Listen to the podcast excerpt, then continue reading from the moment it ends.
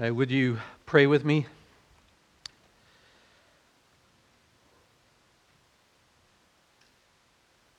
Father, you are great and gracious. Our creator, our sustainer, you're, you're omnicompetent. You have all power, all knowledge. And, uh, and we find ourselves both frail and fallen. And we need your grace in this moment. So I pray that as I as I open your word and I speak, help me to do a good job with it. So that we as your people are built up and you are glorified. Help us to understand a little bit more about the people in the context of the book of Leviticus and see how that's fulfilled in Jesus so that he's honored and followed and so that our trust is in him. It's in His name we pray. Amen. All right, so we're going to be talking about, or we're going to be in Leviticus this morning, Leviticus 11 through 15. And what we've talked about so far is that, you know, God's presence is an issue and He's holy, and in His presence is absolute holiness, absolute purity. And if people from a fallen world who are fallen themselves are going to come into His presence, they're going to have to be made clean. And so the first week or, you know, a couple of weeks back, we talked about the need for sacrifice. And then the last time out, we talked about the need for a priest. And in verses or chapters 11 through 15, we're talking about the priest's duty to recognize what's unclean. Like, right? If, if you come from the realm of the unclean, you're part of that yourself, and you're going to go into the holy, you're going to have to be cleansed. So let's, let's frame this out a little bit. And it starts with Leviticus 19.2. And God tells his people, it's central to the book of Leviticus. God says, I'm holy. Um, and therefore, if, as, as my people, you're going to be holy. You shall be holy, for I, the Lord your God, am holy. And so that it makes us think, you know, when you think about God in His absolute perfection, in His holiness, and we think about who we are, fallen people living in a fallen world, we think if we would ever have fellowship with God, it must be because He's going to compromise His holiness.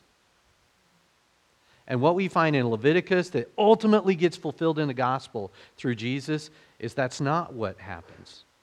So here's the framework. We have this, what we've talked about is the voltage rule the voltage problem. God takes residence up with his people, and the problem is, in other words, he's setting up camp with them. The tabernacle, his tent, is in the middle of all of God's people's camp, right? He's right in the middle. And so their formation is like that. But the problem is, he's holy and they're not. And the rule is, you know, again, what we've called the voltage rule. His holiness is electric.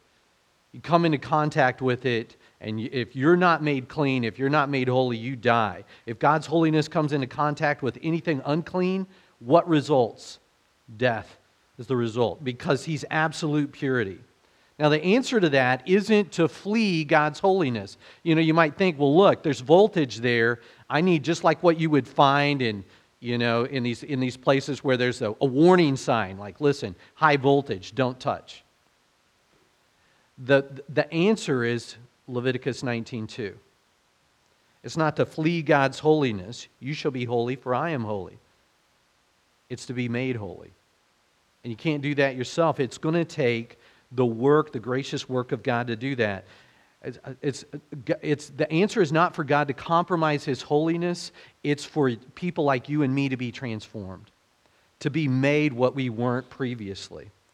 And here's why because life is found in the presence of God. Holiness is found in the presence of God. Outside of God's presence is death and unholiness. So the response to God's power was, in their context, some 1400 years before Jesus comes onto the scene. It was and is not to flee the holy, but to be holy. And that's going to come through the gracious work of God. And then finally, how are they going to do this? Um, they, they need this priest or the, the, the, these priests have a duty to help the people navigate this problem that God is absolute purity and his holiness, and they live in a realm of uncleanness and they're unclean themselves. How are they going to do that? And priests are going to help them navigate that. It's part of what the framework of chapters 11 through 15 are. But if you look at Leviticus 10, verses 10 through 11, you get to see what the priest's job description is. And that's the third thing in the framework. You know, Leviticus is kind of the priestly handbook, and what does it say there? You are to distinguish between the holy and the common, between the clean and the unclean, and to teach the people of Israel all the statutes that the Lord has given them by Moses. So, what is a priest supposed to do? He's got this function in the camp. He's consecrated in service to the Lord in the tabernacle, right? In the presence of the holy. So they've been made holy. And so their job is to discern what's unclean, make a distinction between that, and then to teach the people. And that's what chapters 11 through 15, priestly handbook, they're going to look at these and they're going to help the people navigate uh, through this. Now, little note before we get started on that word unclean. This is a problem for us kind of modern people, sophisticated people. Like our, our ethical reference is a little bit skewed. So if you look at it like that, we're going to have to orient ourselves to the holy. We assume from our frame of reference that we know what's right and wrong, and you know, just because you have a sense of that, or what's good and what's true and all of that, and you don't necessarily. And so we're going to have to orient ourselves. So we hear the word unclean, and our tendency could be to get offended by that. Okay? So I'm going to I'm going to make some comments on it now, and then after we go through chapters 11 through 15, I'm going to address it again just to try to help us some several thousand years later understand this better. But uncleanness doesn't mean that the person is not loved by God. It doesn't mean that that person individually sinned. They might have. They might have become unclean because they personally sinned. But the reference is not necessarily saying that the person is bad, it is a recognition that they live in a fallen world and they're a fallen person and that they get contaminated by it. All right, so it's in you and it's around you, and you have the, the tyranny of sin and death all around us. All right, and so they're in, a, in an environment of sin and death, and um, they become what, like our word would be, contaminated by it. They become unclean by it. And so, in terms of thinking ceremonially about this, there are certain things that would contaminate them or make them unclean going into the presence of God. Now, the rationale is this the tabernacle is the new Eden. That's God's realm, the realm of life and absolute holiness and purity. And outside of the tabernacle is the realm of death uh, and uncleanness. And so they've got to have these categories. These regulations that we're going to look at are informed by contamination by sin and death, the sin death contact. Okay? Something comes into contact with sin and or death, it makes it unclean and it can't come into the presence of God. So here are the three big words. There are other ways that people talk about this, but I want you to think about the, the word in the middle is clean. Clean. That's, a, that's kind of a neutral word. And on, on this side is unclean. And what this means, like I said, it's not necessarily that the person sinned, but they've come into contact with sin death. So maybe they've committed themselves or they've done something that um, affected their status. And, um, you know, uh, and then on the other side is the holy. And this is absolute purity. This is where God resides. Um, the priests have been made holy so they can work in his presence. And so here, the, this word in the middle, you've got unclean and holy in this word in the middle. This, this category can be influenced by either side. So the clean can be made unclean by coming into contact with the unclean.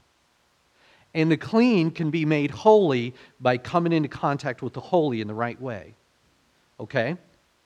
And so, what God tells you is like, listen, you're going to be holy, for I am holy. And what you're going to find is the unclean becomes clean. They have to be cleansed, and then they're consecrated to belong to God. Okay. So, that's, that's the difference. Leviticus is not these random rules, but they're resolving a problem. And the problem is this the problem of the fall from Genesis 3 is since you and I are fallen into sin, how in the world would we ever come into presence, uh, into the presence of the holy God? And the voltage rule says you can't do that in an unclean state. You'd be struck dead.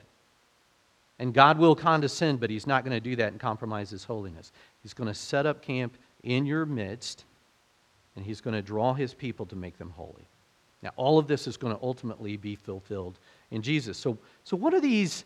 What are these priestly duties that we're talking about? So, so priests would offer the sacrifices, right? They would mediate um, be a mediator for the people, but they also had that duty in Leviticus 10 to recognize the, the difference between the clean and the unclean, the common and the holy, and to teach the people.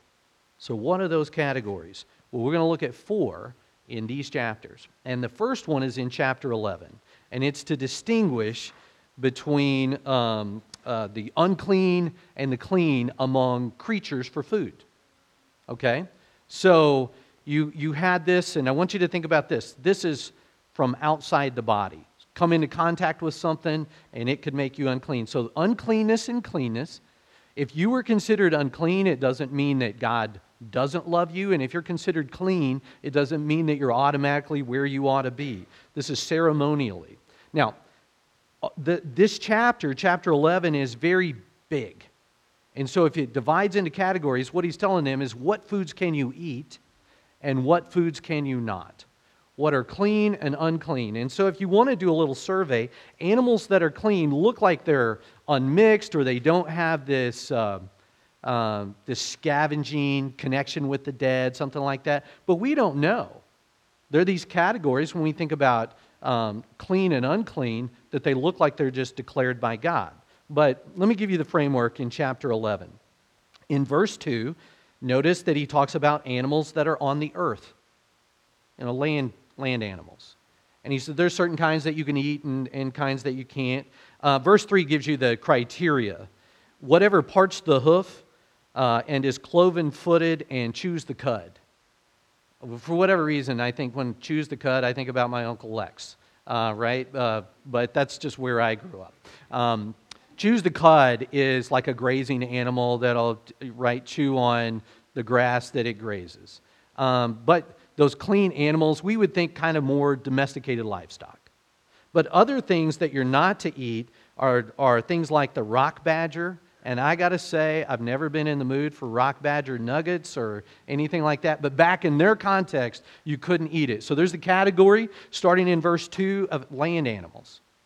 By the time you get to verse 9, it's those in the waters, right? Fish. And they make a distinction between, you know, the, the, things, and here's the criteria in verse 9 everything in the waters that has fins and scales, whether in the seas or in the rivers, you may eat, but the others don't. In other words, catfish are off limits, which I personally agree with. I think if you eat dead things, I wouldn't eat a vulture. Why? Because it's gross and it eats dead things. I wouldn't eat a catfish. Why? Because it's gross. It eats dung and dead things. And God agreed back then, right? He's like, you can't do that.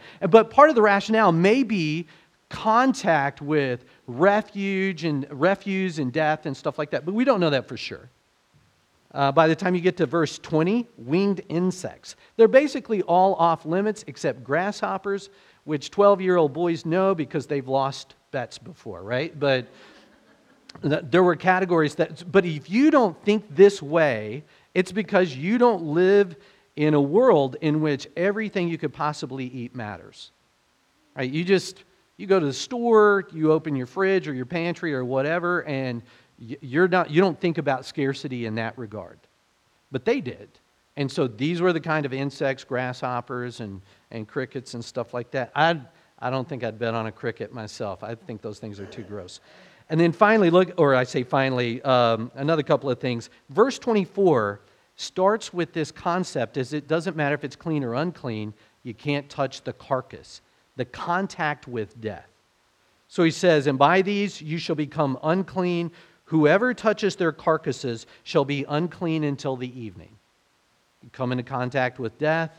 Uh, that's there. Verse 29. Um, there are these swarming things. Things like the mole rat, the mouse, the great lizard of any kind, the gecko, the monitor lizard, uh, the sand lizard, and the chameleon, you know, don't eat those things. It sounds good to me. I'm not interested in eating any of those things, right? Whoever touches them when they are dead, this is verse 31, shall be unclean until the evening. Uh, verse 39, again, talking about touching the carcass and, and that sort of thing. So there's this, seems to be this association with death or something that's mixed. One of the things that we don't understand that they clearly do, uh, Moses' audience, they enjoy this kind of shared information. So if you look back to, say, Genesis 9, everything talked about here seems to be assumed. And like this frame of reference that they would know. Um, all these clean animals can be offered as sacrifices, and the unclean can't. Now, what does that tell you? Remember, part of the sacrificial system is fellowship, that they're going to sit down and they're going to eat with God. God's people are going to eat what God eats, you know, by, by reference, by, by analogy. They're going to image God by sharing a table with Him, eating the same kinds of food uh, that He eats. Why can we now eat whatever? You know, why is, why is bacon on the table, you know, literally now? Well, in Acts 10, uh, you know, uh, uh, there's this, this vision, and all these foods are declared clean. You know, uh, the Lord Jesus says, Why, tells Peter, Why do you call unclean what I've declared clean? Which is something that he did in Mark 7. It's the power of Jesus. The reason you can eat whatever, I suppose if you want to eat a gecko, you're fine to do that. You know, you just go at it. Jesus declares all those clean. He's got the power to do that. What's the difference between him and you? Well, lots of things, but here, I'll give you an example. When he comes into contact with a leper, now, if you or I, back in their culture, came into contact with a leper, you would be made unclean.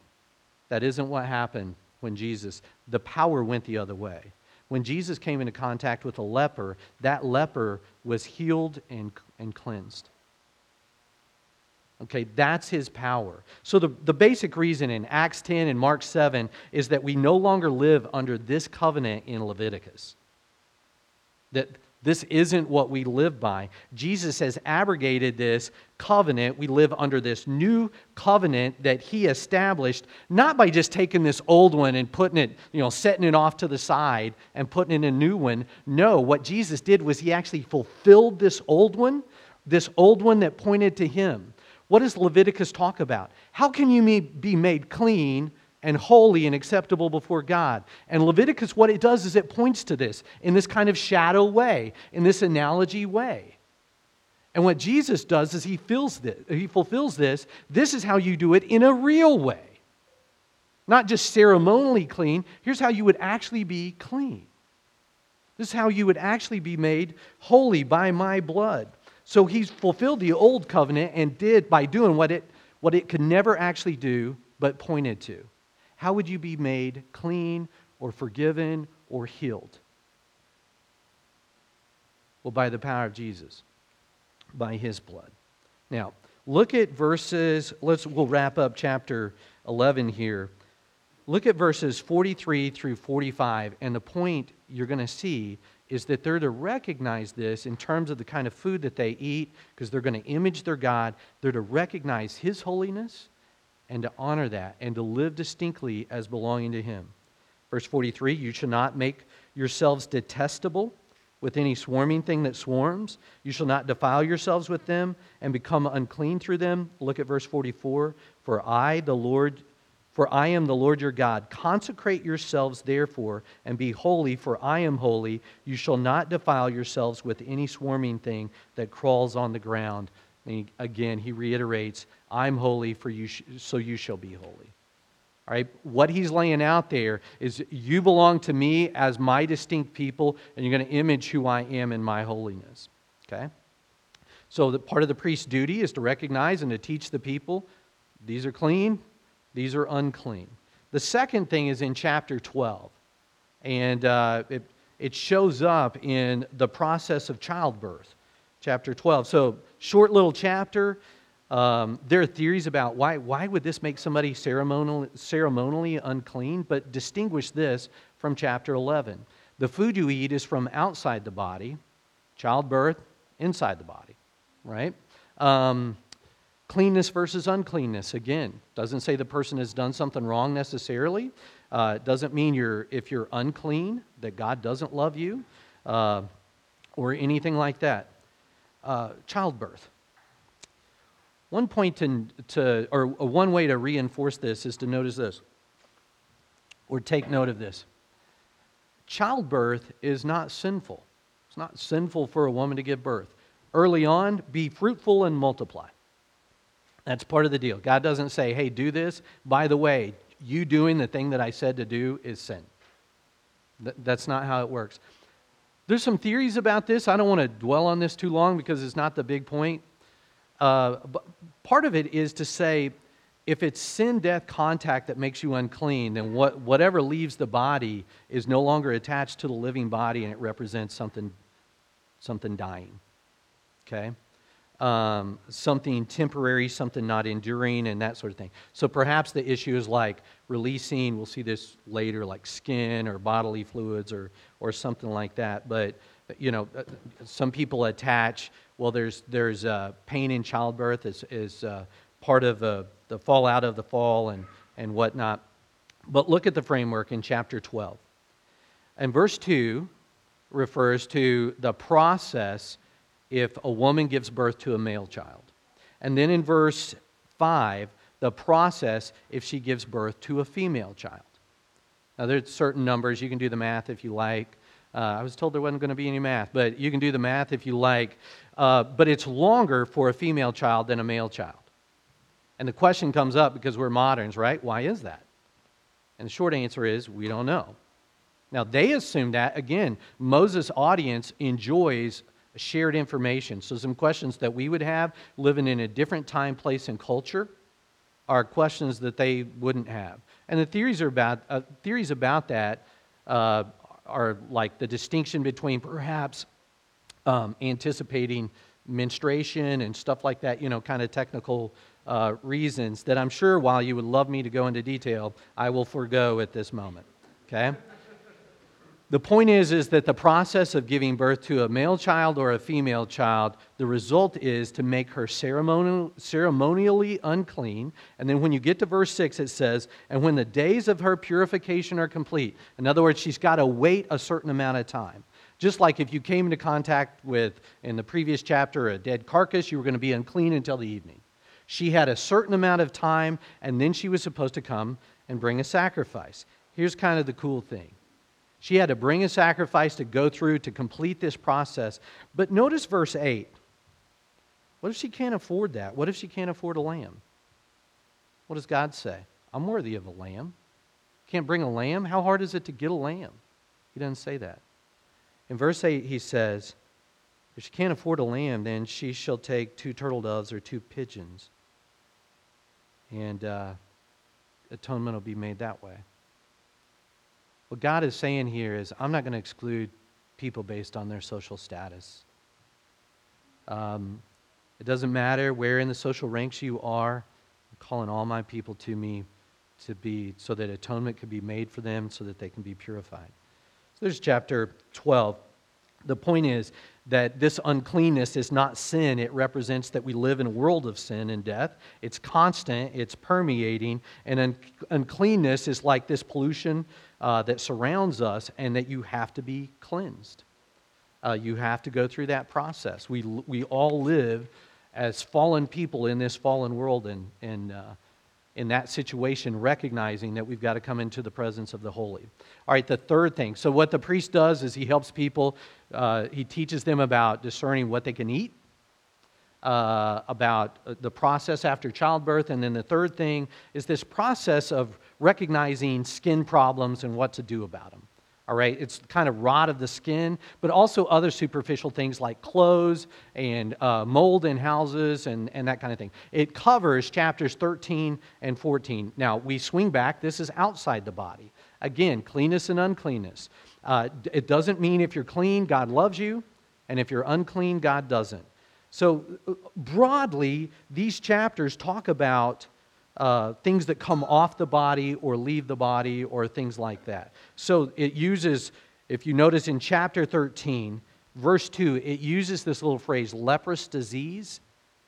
Um, you know, when a person has on the skin of his body a swelling or an eruption or a spot, uh, Leviticus is fascinating, isn't it?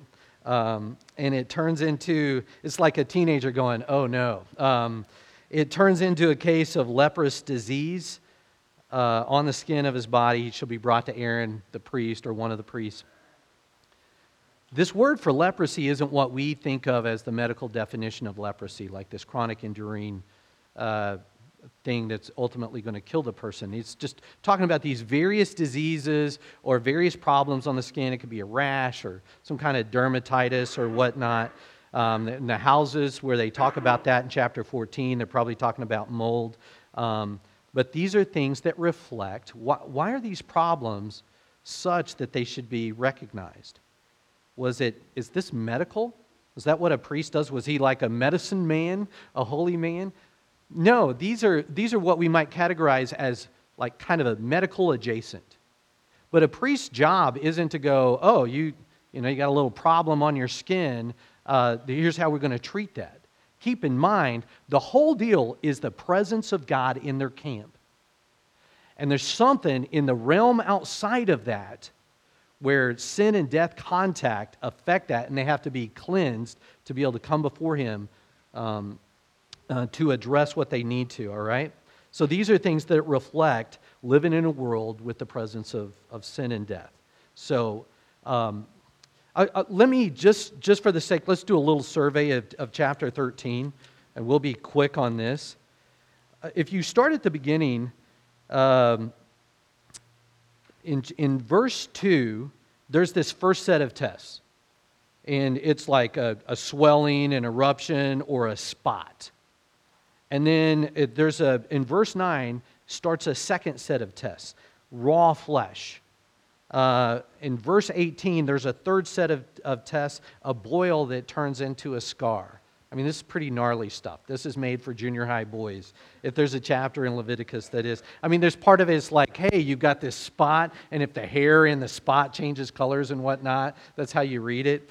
Um, the fourth set of tests is a burn um, in, in verse 24. Verse 29, there's a fifth set of tests on the, on the head or in the beard for a man or a woman. There's, a, there's an establishment of cleanness if a, if a person, how they, can, how they can do that in verses 38 and 39. Verses 40, or verse 40, I, I think we should all read this together. If a man's hair falls out from his head, he is bald, he is clean. there are men in this room, amen, right? You know, there's like, I knew it, right? I knew. But remember, clean, unclean doesn't mean necessarily that, that God loves you. Well, there's this. After that, at the end of chapter 13, it talks about what do you do if there's something on the, on the, on the surface of your clothes that it gets affected, or chapter 14, uh, you know, uh, how, how, do you go through this elaborate process for being cleansed? And at the end of chapter 14, you know, mold in the house. What, there's these processes that they had to go through. We don't want to cover those in detail for the sake of time. I want you, though, to see the severity of this. Look at chapter 13, verse 45. The leprous person who has the disease shall wear torn clothes, let the hair of his head hang loose and he shall cover his upper lip and cry out, Unclean, unclean. He shall remain unclean as long as he has the disease. He is unclean. He shall live alone. His dwelling shall be outside the camp. Right? He's, he's excluded. You get to see the severity of that. Remember what I talked about when what changes this? When Jesus comes into contact with the lepers, they don't contaminate him he transforms them. It's the power of Jesus, who he is, and what he's, what he's done. All right. Uh, last section, uh, turn to chapter 15, and we'll, uh, you know, this is explaining and addressing um, cleanness and uncleanness from bodily discharges. Bodily discharges. Um, so, this is the realm of sex and sexual function and sexual dysfunction. And, and basically, again, keep in mind that uh, sex in marriage uh, is not a sinful act. It's still something that would ritually make somebody unclean and that they would have to wait a certain time, go through this, this process. And so it swings back to inside the body. There's this chiastic structure. If you look at chapter 15, uh, a chiasm goes something like this A, B, C, B, A. Okay, got it? A, B, C, B, A. And the A's you know, they parallel each other. The B's parallel each other, and the C stands alone. And so here, if you look at the A's and the structure, the beginning and end of chapter 15, what you find is the serious case of male discharge and a serious case of female discharge. In other words, there's probably, you know, with the, with the, with the man, it could be something like uh, an STD, with a woman, you could think of an example of that might be the, the woman who has this issue of blood who Jesus heals, right? So those parallel each other. Um, the, the B, verses 16 and 17, male emission of semen, and verses, let me get the verses right, 19 through 24, female menstruation.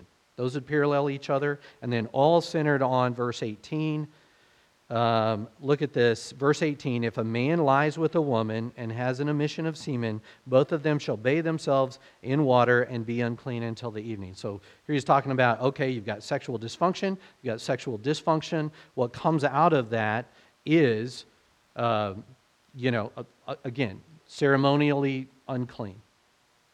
Can be something that's a case of sin, it could not be related to sin at all. What's the big idea? God is telling his people, I am who I am, I'm holy, and so you're going to live in a way that reflects this. And the purpose of it um, is later in the chapter. Uh, I'll come back to this in just a moment. Let me give you a, a little illustration to kind of help us picture this, right? Because we started with clean, unclean, and holy. And if the unclean is going to come into the holy, it's not, you can't avoid God, if you want life and righteousness, which is what you were made for, what you desperately need, you've got to be made clean uh, to come into contact with the holy. Okay?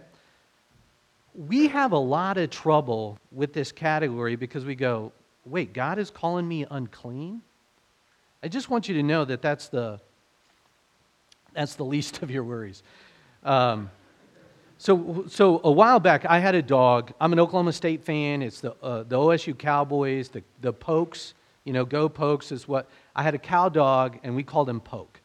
He was a, a beautiful Australian Shepherd. He's a brilliant dog. He was a red merle. He's athletic, super smart, smartest uh, dog I ever had, most disobedient dog I've ever had. You know, I remember a friend of mine said, "Oh, he's such a good dog." I said, "No, he's not. He's our dog, um, you know, but he's not a good dog. But you could teach him any trick. You know, a beautiful dog, and but he was an Australian Shepherd. And if you know anything about this this kind of dog, they shed all the time. So you can brush them every day, and you're going to get hair every day. You can't you can't keep on top of it. You can't like do some kind of a seance to will it away. You can't like, there's, no, there's none of this. They're just going to constantly shed. Well, uh, you know, Poke was a house dog, which, you know, most cow dogs are, I guess, but we, we let him in the house and all of that stuff. And so he was, he was, in a way, before we had kids, he was sort of our first child, right? I mean, I know, dorky and all of that. But we taught him a lot of tricks and all of that, and he was kind of part of the family. His hair was everywhere.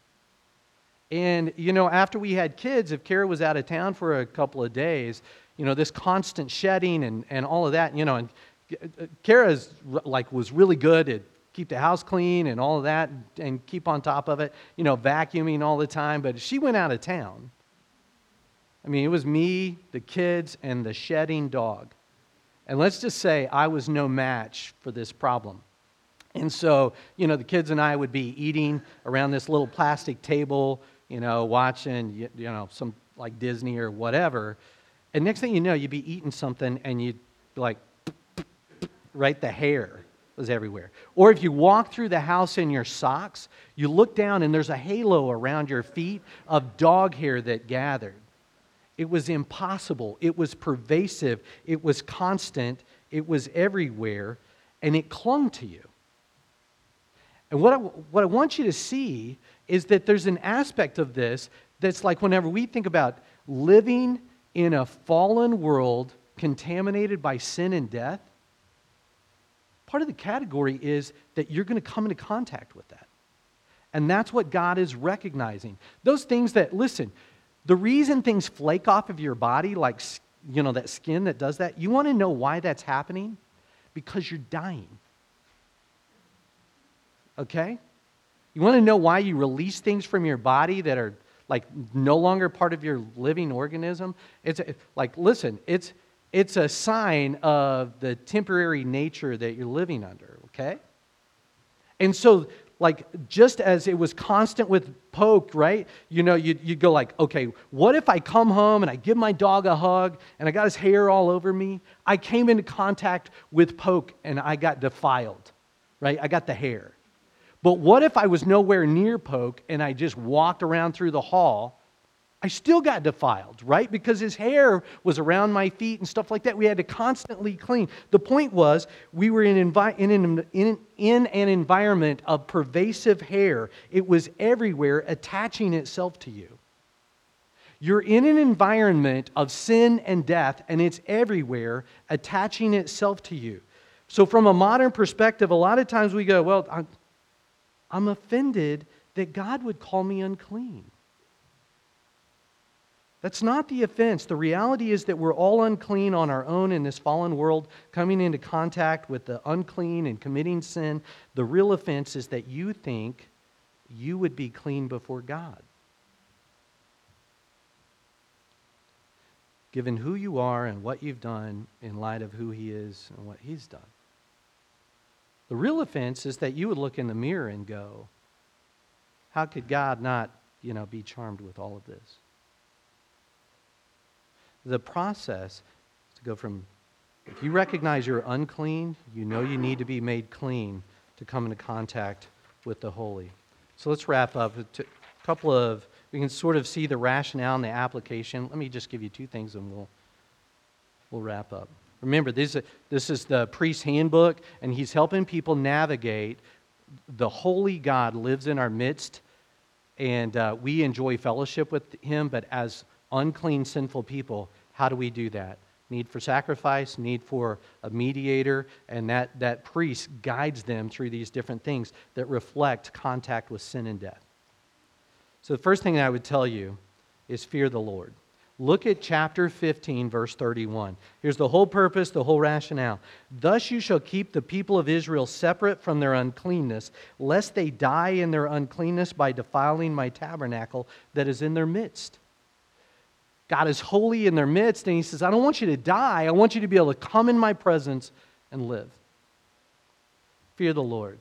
He doesn't compromise His holiness, He takes the unclean, addresses it, and ultimately consecrates you and makes you holy. The second thing is look to Jesus. How's that ultimately fulfilled? How's somebody, like the reality of sin and death is still here. But how does that change for you? All of that gets fulfilled in Jesus. And so this old covenant that we're reading about was abrogated. It's all been fulfilled. It was the shadow, this pointer, and what it pointed to was Jesus.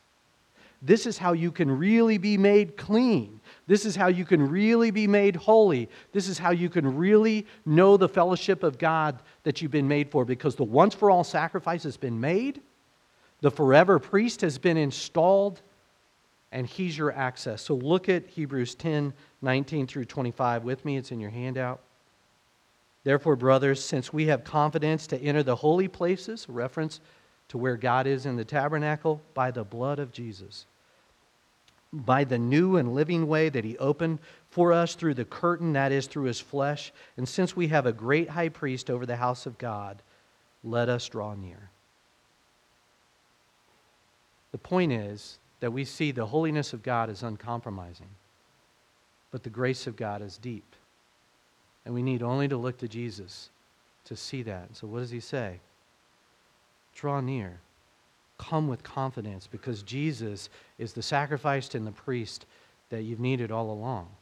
This holy God you can know and love and have fellowship and live with him forever because of Jesus. Let's pray. Father, you're gracious. We thank you for Jesus. We, we look at Leviticus and we're grateful to get this picture that you gave them, that they get to make the distinction between the realm of death uh, this realm of contact with sin and death and the unclean, and the realm of life, uh, the realm where you are, and that you call people to you. You don't just leave us in our death, and that that gets fulfilled in Jesus, the perfect once for all sacrifice, the great permanent enduring priest, and the one who makes us clean and holy. And so we come to you in confidence, not, not because we're all that, not because we're clean on our own, but because Jesus has opened the way for us.